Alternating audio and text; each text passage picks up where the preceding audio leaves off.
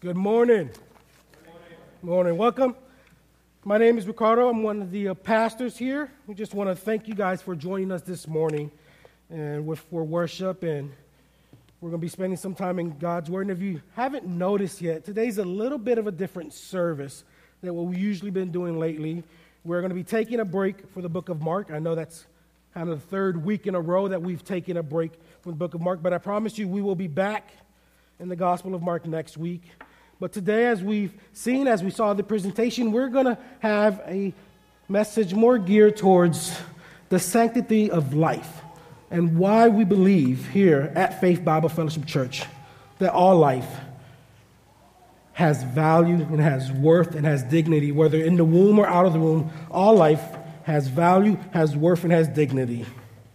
And some of you may be asking why. Why are we adopting a week through love life. Why, why have this emphasis today? And, and as you saw in the presentations, the numbers that we see are, are staggering. They're concerning, they, they're heartbreaking. And we believe here at Faith Bible Fellowship Church that, that this isn't a political issue. This isn't a thing that has to do with politics. This is a moral issue. This is a biblical, this is a spiritual matter. And because of that, because we believe that all life has dignity, all life has value, we believe that this is a problem worth talking about, worth giving time over to, worth getting in our hands and feet and doing the work of God. This isn't a political issue. We're not here today to tell you to vote for a certain party. We're not here to tell you today how to do things. We're here to tell you that, that we see out in this world, we see a problem. We see a moral problem in today's age. And we as a church have to respond to that. So this is a biblical matter for us, and we're going to see all throughout the Bible, we see that, that, that human life, whether it's in the womb or not, it has value in the eyes of God. And because it has value in the eyes of God, it should have value to us as well as the people of God. So we believe that this is a, a biblical matter, which is why we decided to go and partner with Love Life this week and to have this message emphasized on this and to pray about it specifically on Wednesday and to show up on Saturday and have a prayer walk at Planned Parenthood because we believe this is a spiritual matter, a biblical matter, not a political one. This is a big moral issue for our time. And so we're going to get started today and really don't have the points up there, but the main idea today is simple. It's all life, all human life is sacred. That's it.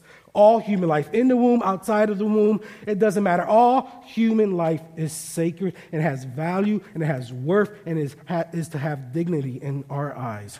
So before we get started, if we could just spend some time in prayer. Heavenly Father, we come before you, Lord, and we thank you for your mercy and grace in our lives, Father. We understand that the only reason we're able to come here today to sing songs of praise and worship to you, to sit under the preaching of your words is because of your mercy and grace of our lives. There's nothing that we've done, Father, to earn this. It's all through your grace in our lives that we have this opportunity, Father. And so we thank you, Lord, for sending your Son to die on the cross for, on our behalf, Father.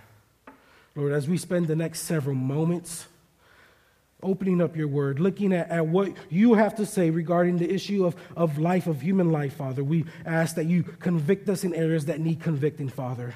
Areas that we need to grow in, Father. Help us to grow, Father.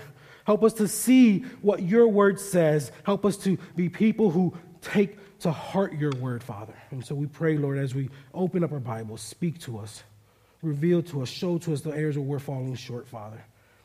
Be with us today, Lord. We ask that you eliminate any distractions we may have today, Lord, as we spend the next several moments in your word. Help us to focus, help us to hear, help us to be reminded of the things that are important to you, Father. Lord, we pray all of this in your son's name, Father. As people said, Amen. And so the first point all human life is sacred because all human life is created in the image and likeness of God. We see this as we read in our scripture reading in Genesis 1 26 through, through 27. Then God said, Let us make man in our image, after our likeness, and let them have dominion over the fish and the sea over the and, and over the sea of the birds, and over the livestock and over all the earth, and the creeping things that creeps on the earth. So God created man in his own image. In the image of God, he created them. Male and female, he created them. We see this language here in verse 26 where it says, Let us make man in our image after our likeness. And this is the first time throughout all of the creation account here in Genesis where God uses this type of language. We see that He's already, from the very beginning, setting man, setting human life apart from everything else that He created. If you were to go back to verse 11, as God is creating other forms of life that we see here on earth, in verse 11, as he's creating the, the vegetation, the seeds, the trees, he says there he, that is going to create it each according to its kind. And you see it again in verse 21 as he's talking about the creatures of the sea. He says, according to their kind just to get the point across there in, verse 24 again. And he said, God said, Let the earth bring forth living creatures according to their kinds, livestock and creeping things and beasts of the earth according to their kinds. Really, as God is creating life, you see that phrase, according to their kinds. It comes up 10 times. In those six verses alone, where God is creating the fish, creating the trees, creating all the other things of life on earth, He says, according to their kind. But He does away with that pattern. He does away with that language when He creates man. When He creates man, He says, we're going to create them in our image, in our likeness. We're not created like the beasts of the land. We're not created according to our own kind. We are created in the image and likeness of God. And because of that, why am I focusing on that? Because what we see out of this doctrine comes what we call the Imago Dei, that each and every human life created has value, has dignity, and has worth because they are created in the image and likeness of God. We, as people, as man, as created cre- creatures, do not determine which lives has value, which lives have purpose, which life is worth saving. God and God alone determines that. We do not get to decide that. It's not up to someone's economic status. It's not up to someone's situation at home, whether they have one parent or two parents or they don't have any parents at home. Human value, human dignity, human worth it's not dependent on anything. It's not dependent on someone's ethnic background. Doesn't matter where someone is born, where they go to school, how they, how they grow up. Doesn't matter what stage they are in the developmental process in the womb. Human life has dignity, has value, and has worth because all human life, in the womb and out of the womb, is created in the image and likeness of God. And He alone defines that. Human life is sacred because a holy God created human life in his image and in his likeness. And we always see throughout history as, as man decides that they want to give human life worth, that they are the ones who decide which life is worth saving, which life isn't worth saving. What we see really as they attempt to give human life worth, what it leads to is death. We see it all throughout history. We see it with the Holocaust and the concentration camps. We see it today in the big movement as we can go into, as science has advanced, we can go into the womb, we can see whether a baby's going to be born with deformities or born with Down syndrome or autism, and doctors are pushing that. As they see this come up, they're pushing parents to abort their babies because their baby isn't going to have a good quality of life because of this. And so, as we try to determine what human life has value and worth, all that really does is it leads to death. And we saw that in the numbers today. Over 73 million babies have been aborted since 1973, and, and it continues to grow and doesn't seem like it's going to end anytime soon. Human life is sacred because a holy God created human life in his image and in his likeness. We also see the second point I have today is that human life is sacred because we see that God is the author of human life. He determines when life begins, and only Him, Him alone, should determine when life ends.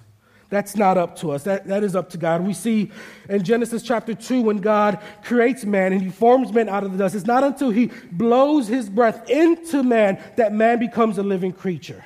God is the author of life, God alone, not us. He determines when a baby is born and how it is born. We see this all throughout the scriptures. We see it in Genesis 17 6.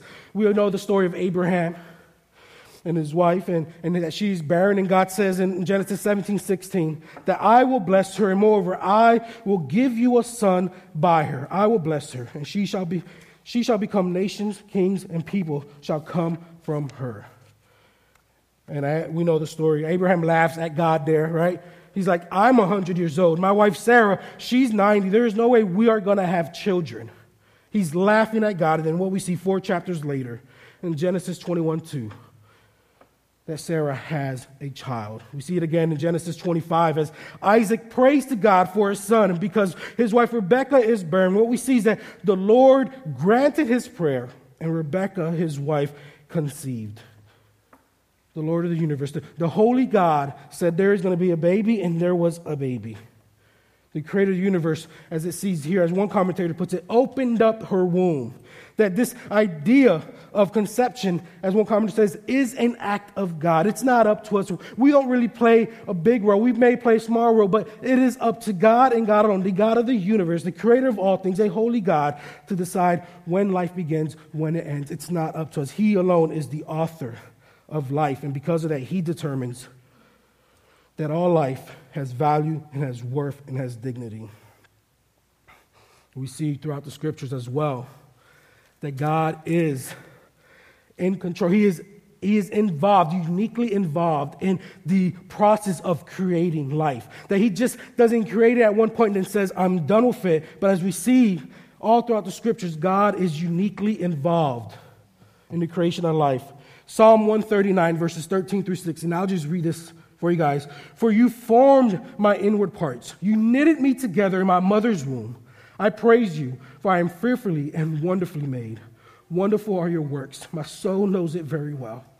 My frame was not hidden from you when I was being made in secret, intricately woven in the depths of the earth.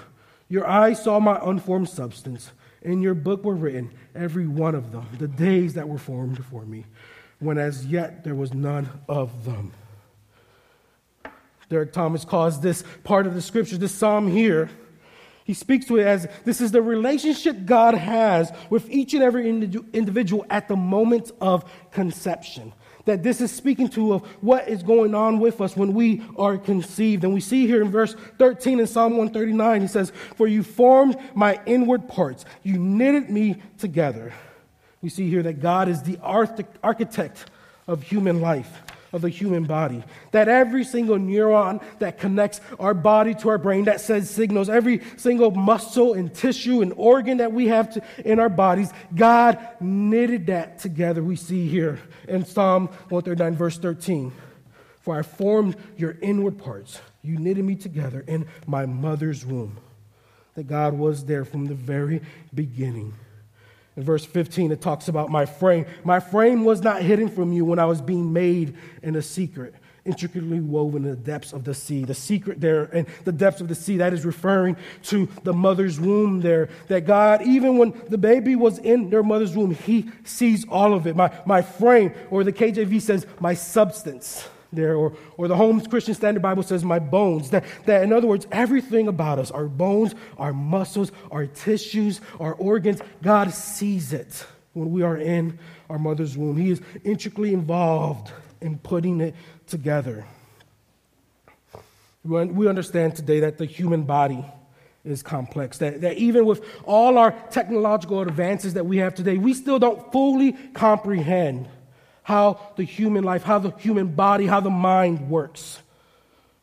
But God knows. He understands. He was there. He's intricately woven everything. We may not fully comprehend, but God does. And we see here that He's in, in, uniquely involved. Verse 16 talks about, Your eyes have seen my unformed substance.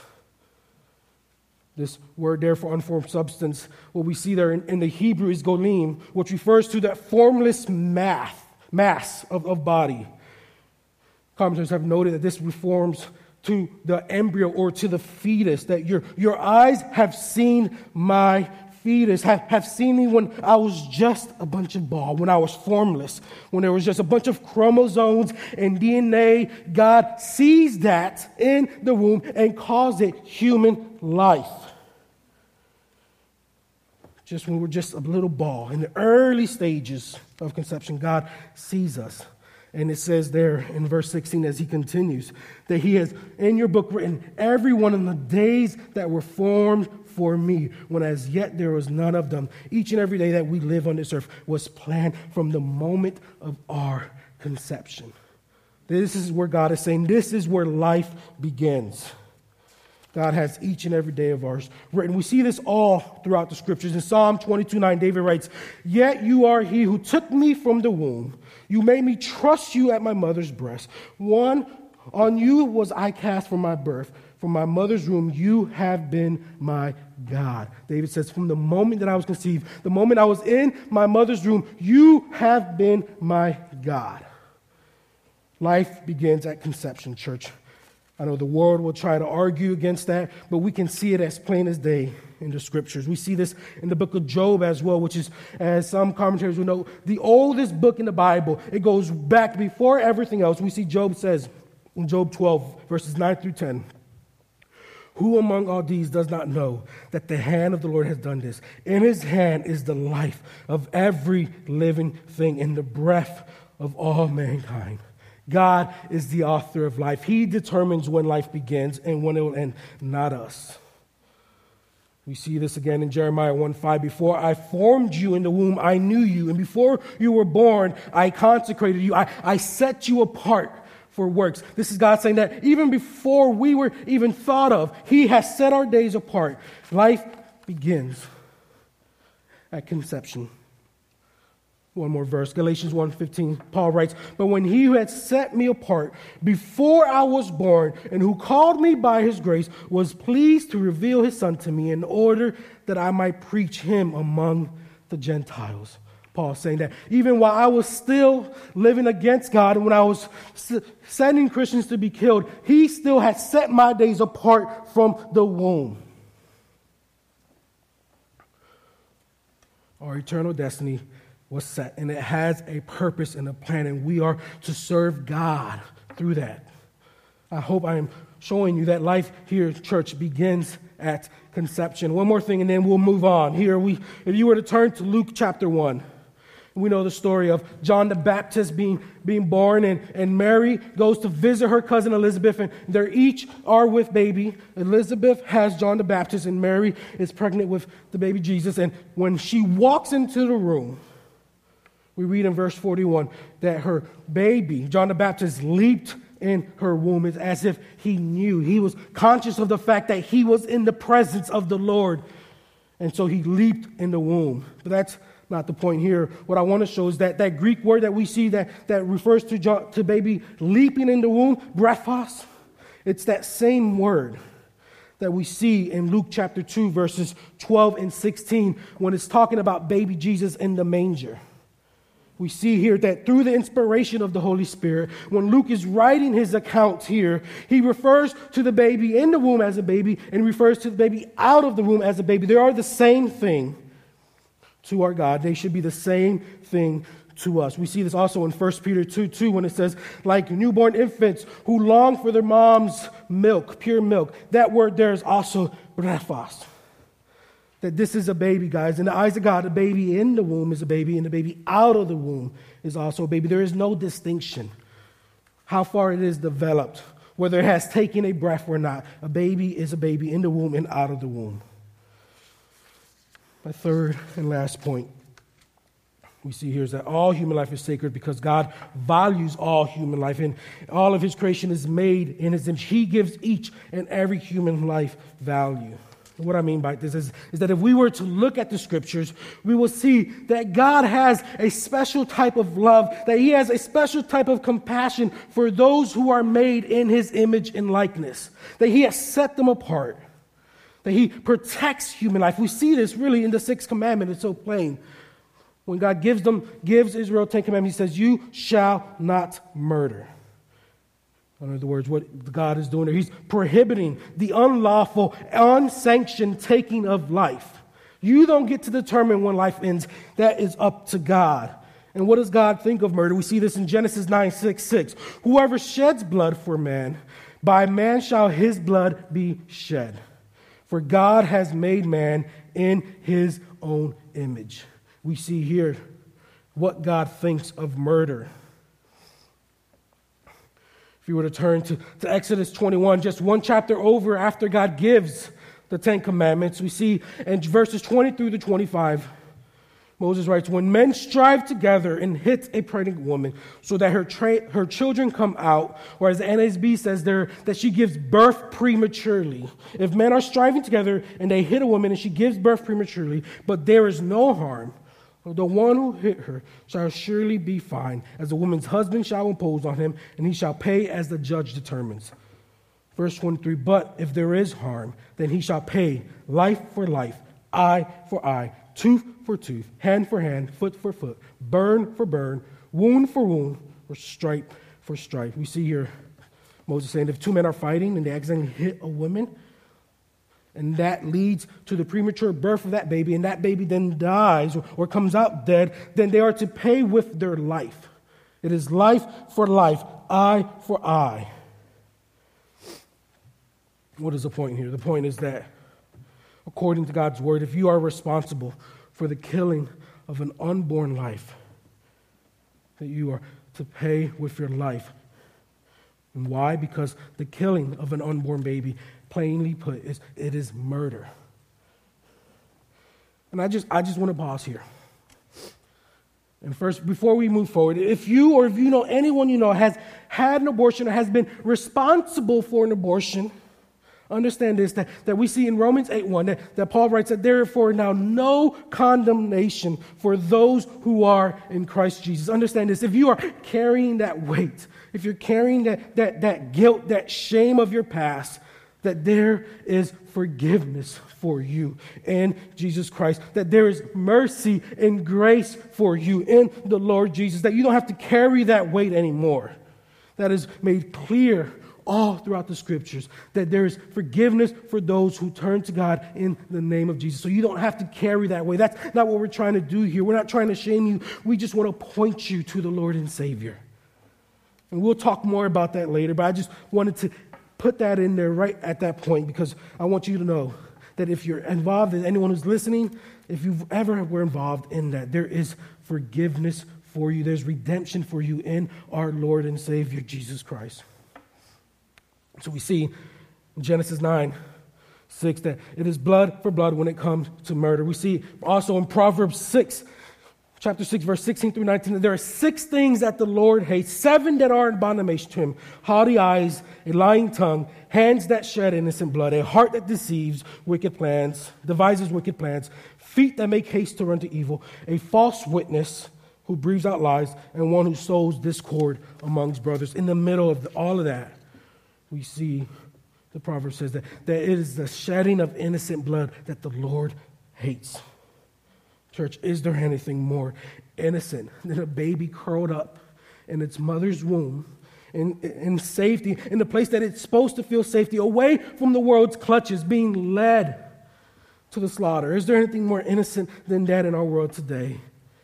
And that is why we are having this discussion. This is why we, we wanted to put this emphasis today, because we believe that all life, in the womb, out of the womb, on the way off this earth, has value, has dignity, and has worth.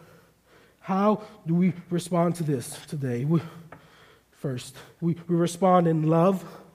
We respond in care. We respond in compassion. We do all that while trying to save as many lives as possible. Understand that, that, that I don't just mean the baby's life there, that, that there are real people that we're going to be dealing with. That there's women who, who are mothers and men who are fathers who are dealing with this. And they also are, we should be calling them giving them the gospel as well. That we are to save all lives, not just the babies, but the mothers, the fathers, those who work in the clinics, those who are escorting people to the clinics, that, that all of them have value, have worth, and dignity despite what they're doing. Despite how they're choosing to live their life, and we are to show them love, and we are to show them care, and we are to show them compassion, church. They also are in need of knowing who the Savior is not just the baby, but we want all of them to come to know the Lord on as their Lord and as their Savior. And so, what do we do? We pray. We have to pray, and then we pray some more, and then, yes, we pray even some more. We don't stop praying for this. We pray for it on Wednesdays when we gather. We pray for it throughout the week as the Lord has said in our heart, but we must be a praying church, praying for God to see people come to know Him as His Lord and Savior. And we're asking you, show up with us on Saturday as we go out there on Saturday to the Planned Parenthood in York, as we, as we walk around the building, as we have prayer, as we have songs there and we sing songs of praise, and as we try to be a witness to the neighborhood, we're, we're asking if God has put it on your heart to show up with us. I will be there, Pastor West will be there, Alex will be there. And we're asking you come and just pray with us. Spend a day being a witness, being a light to this community here in York County. But that's not the only opportunity. And as Sarah shared with us, and, and if your, your heart is being moved and you feel like God is putting this on your heart to take up this matter, they would love to talk to you more. There's a table out in the back. They've had several different ways that you can get involved. It's not just about doing the prayer works, prayer walks, but there's other ways that you can be involved in helping this atrocity come to an end and helping those who are struggling with this. So I encourage you, if you, if you are interested and you want to know more, Stop by, talk to me, talk to Pastor West, or you can stop by the table and they can answer any questions you have regarding this issue and this topic. So, as we close today, like I've said, I want to address those who, who have the shame, who may have dealt with this in the past, or who may be dealing with it, whether you're here, whether you're listening. I want to address the unbeliever and understand this that there is grace and there is forgiveness for anyone who has played a hand in this anyone who's had an abortion or who, who has done one, or anyone who has convinced someone, there is grace and forgiveness for you. This is true of the believer and the unbeliever alike. That God's mercy, His, His grace, His forgiveness of sins is greater than we are able to comprehend. Sometimes we think that we are just the worst of the people, that there is no way that the Lord of the universe can forgive me. And we see how great God's forgiveness is in Psalm 103, verses 10 through 12 psalmist writes, He does not deal with us according to our sins, nor repay us according to our iniquities. For as high as the heavens are above the earth, so great is his steadfast love toward those who fear him. As far as the east is from the west, so far does he remove our transgressions from us that God casts our iniquities. He forgives us, and when we bring our sins to Him, He casts them as far as the east is from the west. We're not talking from one end of York County to the other. We're not saying from New York to LA. We're talking about the heavens and, and, and the earth and all that is in the universe. God throws your iniquities, throws your sins as far as the east is from the west. He's never going to bring them back again. That's the picture there. That we put the own shame on us. But if you've come to know the Lord your God as your Savior, Savior, then He has forgiven your sins, and they are forgiven, and He doesn't bring them up again. And so, if you are not a believer and you, and, you, and you don't know what that means or how does that look like, we see in Mark chapter 1, verse, verse 15, it says, Repent and believe in the gospel. Well, what is the gospel? The gospel is that Jesus Christ, the Son of God, came to this earth lived the life that you and I can't. Follow each and every one of God's commands, each and every one of God's rules to the T, which you and I, we know we cannot. Each and every day we fall short of that. That, that God, the second person of the Trinity, came to this earth, lived the life that you and I can't live, was truly innocent, did no wrongdoing in his life, and then willingly went up to the cross and was punished and suffered and hung on the cross for your sins. That on that cross, as Jesus is hanging there, your sins are being put on him. In return, those who put their faith and trust are now clothed in the righteousness of God. That he came lived the life that we couldn't, went to the cross, died the death that is rightfully ours. We see this in Romans 3:23. For all have sinned and fallen short of the glory of God, and that everyone who sinned deserves death, eternal death, eternal separation from God. But that Jesus made a way, and through his dying on the cross, now we have earned forgiveness we have earned the forgiveness of sins. And it doesn't just end there. We're told that he rises again from that third day. And it's by him rising again that we now have eternal life, that we now can spend the rest of eternity with the God of the universe. And that forgiveness that is found in Jesus is made available to all. You can have peace with a holy and righteous and just God today if you've put your faith and trust and you turn from your sins and you put your faith and trust in the works of Christ. That can be yours today. You can be at peace with God. And so if you haven't done that, if you're interested and you want to know more about that, talk to me or Pastor West. We would love to just sit down after service and, and explain more to you what that looks like. But please don't let another day go by where you're not asking that question. The beauty of the forgiveness of sins is that we are made as white as snow. That though your sins are red like crimson, they shall become like wool. We see that in Isaiah 118. And so, for the people here, the believers, our church family,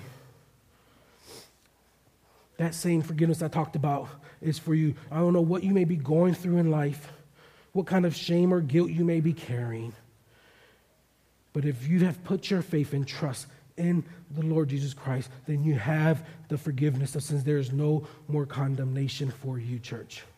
So you need to walk in that. And if you, if you need help with that, come see us after.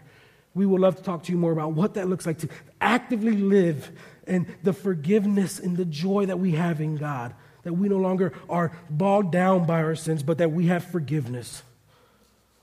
But I want to end by just pointing you all to, to the parable of the Good Samaritan. And, and we're all familiar with that parable, right? We're all familiar that, that, that t- this teacher comes to Jesus and says, How do I inherit eternal life? And Jesus flips the question again. He goes Socratic on the man. The man answers Jesus' question that you shall love the Lord your God with all your heart and with all your soul and with all your strength and with all your mind, and you shall love your neighbor as yourself. And the man goes and asks Jesus, Well, who is my neighbor? And that is when he goes back and he shares this parable of, of, the, of the person who was robbed and left and beaten for death there on the side of the road. And that a priest comes and sees this man and goes to the other side, ignores him. Then a Levite comes, does the same. And then the Samaritan comes, sees this man in need, sees this man who is in desperate need of, of just love and compassion and care, patches him up, takes him to an inn, gives of his own money to make sure that this guy can be brought back, that he's taken care of. And then he asks them in verse 36, which, these of these, which of these three do you think proved to be a neighbor to the man who fell among the robbers? The man replied, The one who showed him mercy. And Jesus said to him, You go and do likewise. What's the point there in this parable? That we are to really set our needs and our desires, set our prejudice aside, and show love and compassion for others that as we encounter people, that everyone is our neighbor, that we are all created in the image and likeness of God. And everyone deserves that same compassion and care and need. Everyone who is weak, who is in need, who is struggling with life, the poor, the powerless, the helpless, the hurting, the weak, the struggling, the vulnerable, they are all our neighbors. The babies in the wombs are our neighbors, and we are to show love and compassion for them. If you don't think this applies to them, then you are sorely mistaken.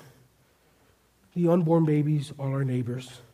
The woman going, seeking an abortion is our neighbor. Those helping in the abortion clinics, they are our neighbors. We are to show love and compassion to them. We are to take the gospel and be the light of Jesus to this world. We are to love them, we are to care for them, and we are to fight for them, church. Let's pray. Heavenly Father, we humble ourselves before your throne.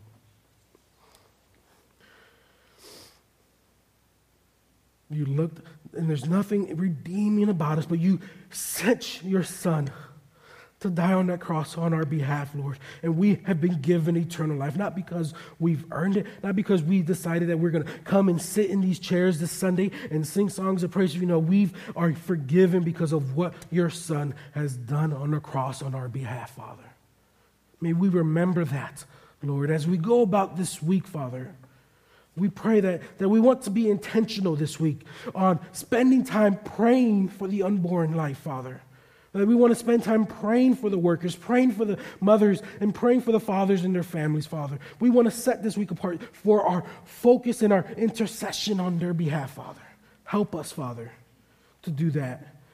Help us to be reminded of, of, of what we are to be doing as followers of Christ, that you've called us to show love and compassion to this dying world. You've called us to bring the gospel to them, Father. And as we go about the rest of this day that we've set apart for you, Father, help us to remember that, Lord. May we spend more time with you and your, and your church family. May we spend more time in, in your word this week. May we spend more time in prayer today, Father. May we just spend more time reminiscing on the goodness that is found in you, Father. Help us. Help us, Father. We pray all this in your Son's mighty and powerful name. And as people said,